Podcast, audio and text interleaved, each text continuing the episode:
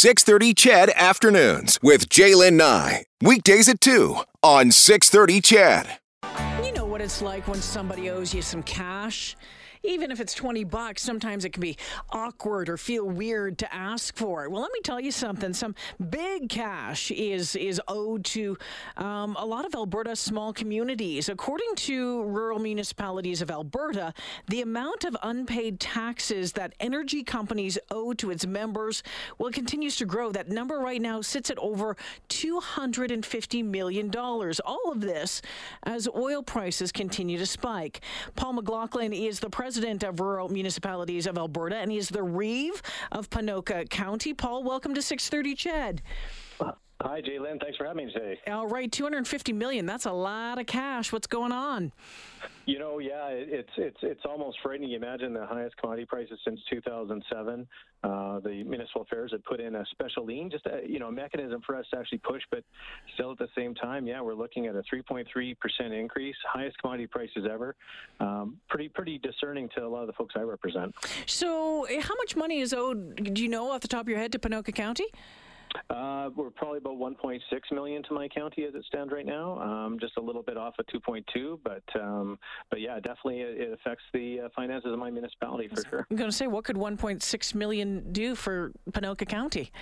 Uh, that's about three bridges of the 160 bridges I have. Um, you know, it just it changes, and, and we, we can't deficit um, budget. So uh, mm-hmm. that money has to come from somewhere, and it comes out of our capital reserves, which is meant to replace all the roads and the bridges that are that help our uh, good ratepayers. So, Paul, are, are these companies that owe the money are they still in operation? Yeah, as far as we understand, about 48% of the unpaid taxes are from operating oil and gas companies, those that are still using our roads, our bridges, and still moving commodities around. So, yeah, a credible number. Um, and also on top of that, we do have an additional, we've been open to a payment plan. So, an additional $43 million of unpaid taxes is in repayment agreements. We're trying to help the companies that had tough times uh, mm-hmm. and helping them pay as well. Oh, I, I, just can't wrap my head around why they're not paying now. Like, is, and I, I don't, do you invoice? how does that work, right? Um, you, what's the process to try and get the money back, or is it just like banging your head against a wall? It's exactly that. You know, our typical mechanism. You got to imagine these these are surface leases. Um, that, you know, they're on the top of other people's lands. Our, our normal process. Let's say if I'm a horrible reeve and decide not to pay my property taxes for three years, um, they would actually seize my land. Um, they would actually, through judicial sale, sell my land, and and Ponoka County would take the taxes that are due to them and provide me the remainder. Have any of those mechanisms available because of the nature of, of the type of assets. They're surface rentals mm. for the most part, so it's pretty discerning to us. We have no tools available to us, and we're asking the AER to help us. Yeah, and are you are you getting any help at all? Well, you know, municipal affairs did create a, a, special lien that allows us some mechanisms. The oil and gas industry is extremely complex, so we've got oil and gas facilities that are owned by numbered companies in the Cayman Island. Imagine trying to execute any type of legal instrument to that. Um, but we're asking the AER quite quite bluntly to, to make payment of taxes just a requirement to operate an oil and gas facility in the province of Alberta. They have the tools available to them. It's under their ability to test the financial capability companies, and we're asking them to use that mechanism to help uh, help them find us to pay their taxes. It would just seem to me that you know paying your taxes comes along with doing the business. Yeah, like our, our, conversation is we have ethical oil. Imagine the world we're in right now, and, and um, we're in a pretty tough spot, and there's unethical oil on the planet, and there's ethical oil. And the ESG file is really tied to that social governance conversation and paying your taxes as part of building a good community and good society that we, we've labeled our oil and gas um, commodities with.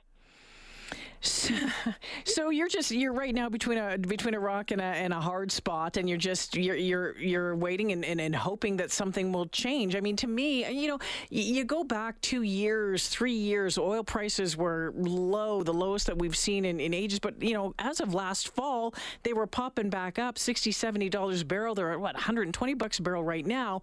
To me, this is and, I just talk on the radio for a living here, Paul. Like, let's be real. But you, you pay the money you owe when you've got the money, and now is the time to pay it. Yeah, I agree, and there's share buybacks, et cetera. And, and you know, the one, the biggest comment is this is not the majority of the industry. This is a small number of companies. Uh, my real concern is that they're offshoring through dividends, share yeah. buybacks. Money is leaving the province, uh, and and and someone's going to hand off the keys. You you need to just ensure that paying taxes is just part of the ability to license and operate a well. Uh, we're partners on the landscape. Uh, my municipal, the folks I represent, are one degree away from the oil and gas industry. Yeah. We're part of it. I've been involved. I think I've been clothed and fed by the oil and gas industry most of my life. Um, but at the same time, we're partners in it. But you know what? Pay your taxes. Mm-hmm. Um, the good the good folks that I represent in Ponoka County, uh, I'll tell you, they support the oil and gas companies. They all, the industry. They do not want to pay someone else's taxes. Trust me. Yeah, and and, and just curious. I mean, besides being oil uh, being owed over a million dollars, how, how are things in Ponoka County these days? Well, you know what? Uh, I think that we've got uh, lots of growth. A lot of folks are looking for the, the sunny side of the street and they're looking for lifestyle changes. So we're seeing a largest increase in, in development permits we've seen in many years.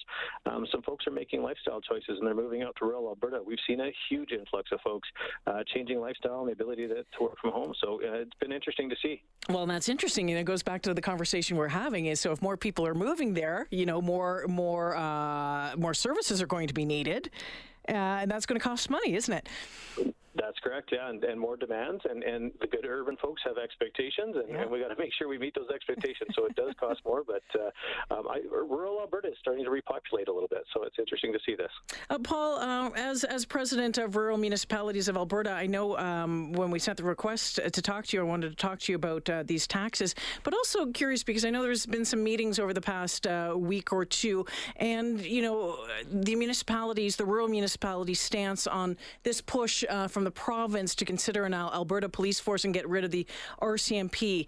Um, and I think finally um, the organizations have come out and say, hey, you know what, this is not what we want. Uh, what, uh, from the rural municipalities of Alberta standpoint, what is your stand on that? Yeah, and we actually we have a resolution that's hitting the floor tomorrow. We uh, we're driven by resolution, so the, the good folks, the 69 municipalities that, that I represent, are going to debate this tomorrow, and uh, based on based on that, you'll see our marching orders. And and we mm. we've held back. We wanted to have more information, so we haven't make it made a stance on behalf of our members. So, uh, same time tomorrow, I'll have a good idea what our folks are saying, and uh, and everybody will hear about it. Well, Paul, I'm going to have to call you again later this week. Thank you. thanks, sure. thank, thanks for joining me today. Appreciate it. You betcha. Have an amazing yeah, day. Thank yeah. you. You take it take it easy. Paul McLaughlin is the president of the uh, rural municipalities of Alberta, representing those small rural communities uh, across this great province of ours. Also, the Reeve of Ponoka County. Yeah, what do you say? What 1.6 mil owed, and you know, for a small community, well, gosh, for any community, it's uh, it's a good hunk of change, but frustrating frustrating this process for them to try to get this money back.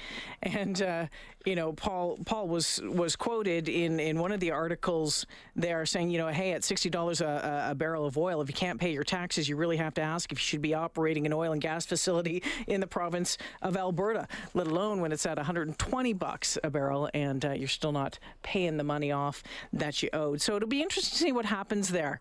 And I know this has uh, been a top of conversation uh, on 630 Ched for a number of years now. Um, so, will anything come of it? Will they get the cash? We'll see. Right?